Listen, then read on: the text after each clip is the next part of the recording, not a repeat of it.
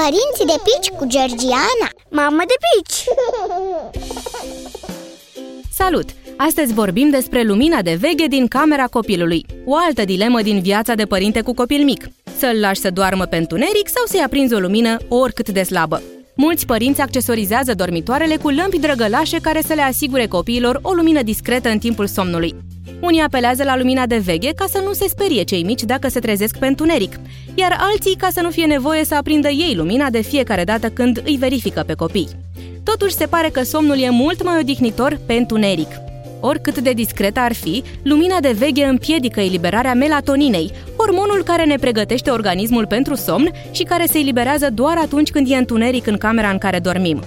Știind sau nu acest lucru, mulți părinți preferă să facă beznă în camera copilului atunci când acesta doarme și să aprindă eventual o veioză cu lumină slabă atunci când vor să-l verifice pe cel mic. Printre acești părinți mă număr și eu. Fetița noastră doarme pe întuneric din prima ei noapte acasă și nu pare să o deranjeze în vreun fel.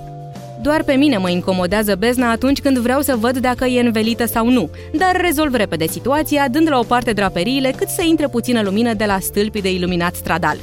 Pe scurt, somnul copilului e mult mai odihnitor pe întuneric, dar nu e un capăt de lume dacă l-ai obișnuit cu lumina de veche.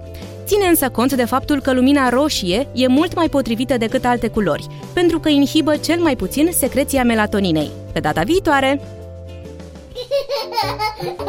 Părinții de pici cu Georgiana Mamă de pici!